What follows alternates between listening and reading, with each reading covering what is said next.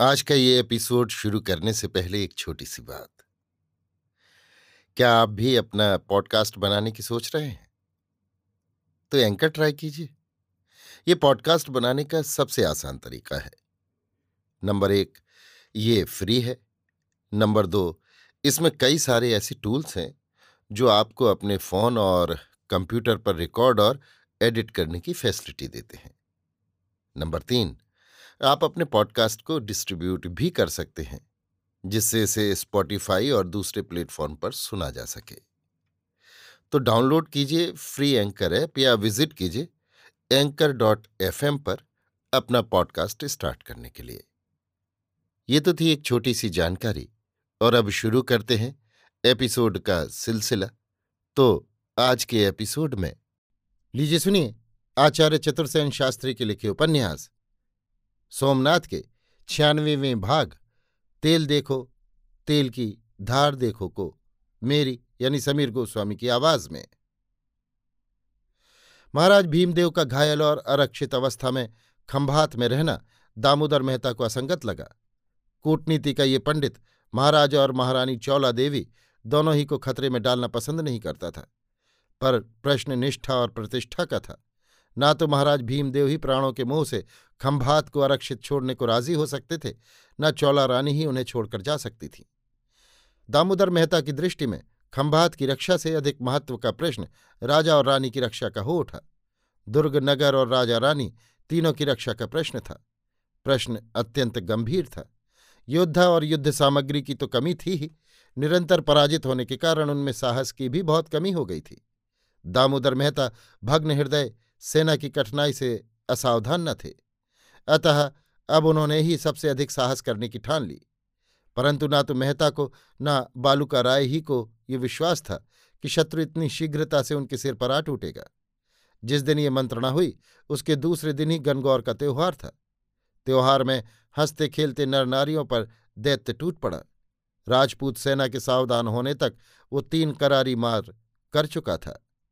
नगर द्वार पर गनगौर के मेले में बिखरे हुए नर नारियों को उसने काट डाला।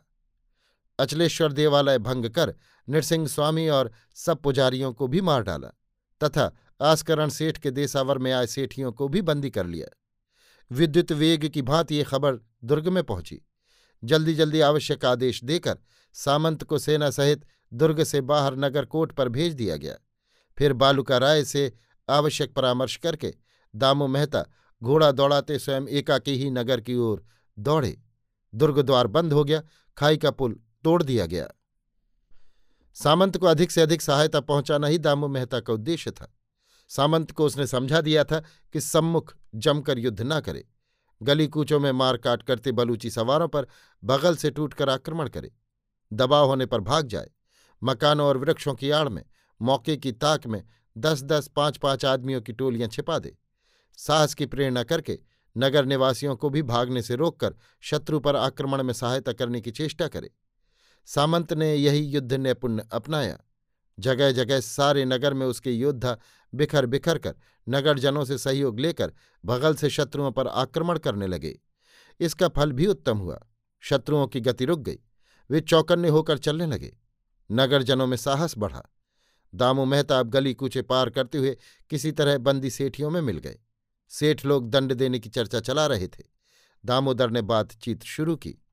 एक सेठ ने कहा, पाँच करोड़ कोरी बहुत है, इतना दंड दे कहाँ से सकते हैं? दूसरे ने कहा, देना चाहें तो भी नहीं दे सकते। कोरी क्या हमारे पास यहाँ परदेश में है? तीसरे ने कहा, हुंडी कर सकते हैं, पर वो राक्षस मानेगा क्यों?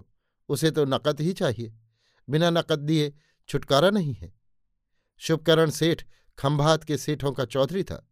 उसने कहा, एक करोड़ कोरी मैं दे सकता हूँ। त्रिलोकचंद ने कहा, दस लाख मैं। लखपत के एक सेठ ने कहा, मुझे समय मिले तो दस लाख कोरी मैं दूँगा, पर यहाँ नहीं, लखपत से मंगा कर दे सकता हूँ। दामो मेहता चुपचाप सुनते रहे, फिर उन्होंने आकर कहा सेठियाओ आज्ञा हो तो मैं भी कुछ कहूँ? मैं भी आपकी इस विपद का साथी हूँ। आप भले ही पाँच करोड़ कोरी उस दैत्य के मुँह में डाल दें, परंतु कोरी लेकर भी वो विश्वासघात करे आपको ना छोड़े तो? भला उस मिलेच्छ शत्रु की जमानत कौन देगा? दामों की बात सुनकर सब सेठों के कान खड़े हो गए। सबने कहा, ठीक तो है, दुष्ट विश्वासघात ना करेगा, इसका क्या ठिकाना है? तब आप ही बताइए क्या किया जाए? सीधी बात है, शत्रु को दंड नहीं दिया जाएगा। परिणाम चाहे जो कुछ हो। अभी तो हमें आत्मरक्षा के जो उपाय संभव हो, अपनाने चाहिए। आप यदि सब कुछ मेरे ऊपर छोड़ दें तो मैं आपकी रक्षा का जिम्मा लेता हूँ। दामोदर की इस बात से सबको ढांढस बंधा। सबने कहा, आप जो कहेंगे, हम वही करेंगे। तब ठीक है, अब सब बातों का जवाब आपका प्रतिनिधि होकर मैं ही शत्रु को दूँगा। आप शांत होकर बैठिए। अभी ये सलाह हो ही रही थी कि अमीर के बलूची सेना नायकों ने आकर कहा, सेठियो, अब तुम क्या कहते हो? दाम देते हो या फिर तुम्हारी सबकी गर्दन मारी जाए? दामोदर ने कहा, हमें रात भर सोचने का समय मिले। वो सोच रहे थे बालूका राय और सामंत की युद्ध कौशल का क्या परिणाम होता है, ये देख लिया जाए। परंतु उद्दंड बलूची सरदार ने कहा, नहीं नहीं, इतना समय नहीं दिया जा सकता। जो कुछ कहना है, अभी कहो, नहीं तो अभी तुम सबकी गर्दन मारी जाएगी। अभी कहाँ से रुपया आएगा? रुपया क्या हमारी जेब में है? फिर गर्दन मारने से ही तुम्हें काम है तो वही करो। पर हमें जो कुछ देना लेना है, रात भर में सोचेंगे, बंदोबस्त करेंगे तब होगा। सरदार कुछ सोच समझ कर चला गया। सेठियों ने कहा इससे क्या लाभ? जो सुबह कहना था, वो अभी क्यों न कह दिया गया? मेहता ने कहा, तेल देखो, तेल की धार देखो। अभी आप सुन रहे थे आचार्य चतुर्सेन शास्त्री के लिखे उपन्यास, सोमनाथ के छियानवेवें भाग, तेल देखो, तेल की धार देखो को मेरी यानी समीर गोस्वामी की आवाज़ में।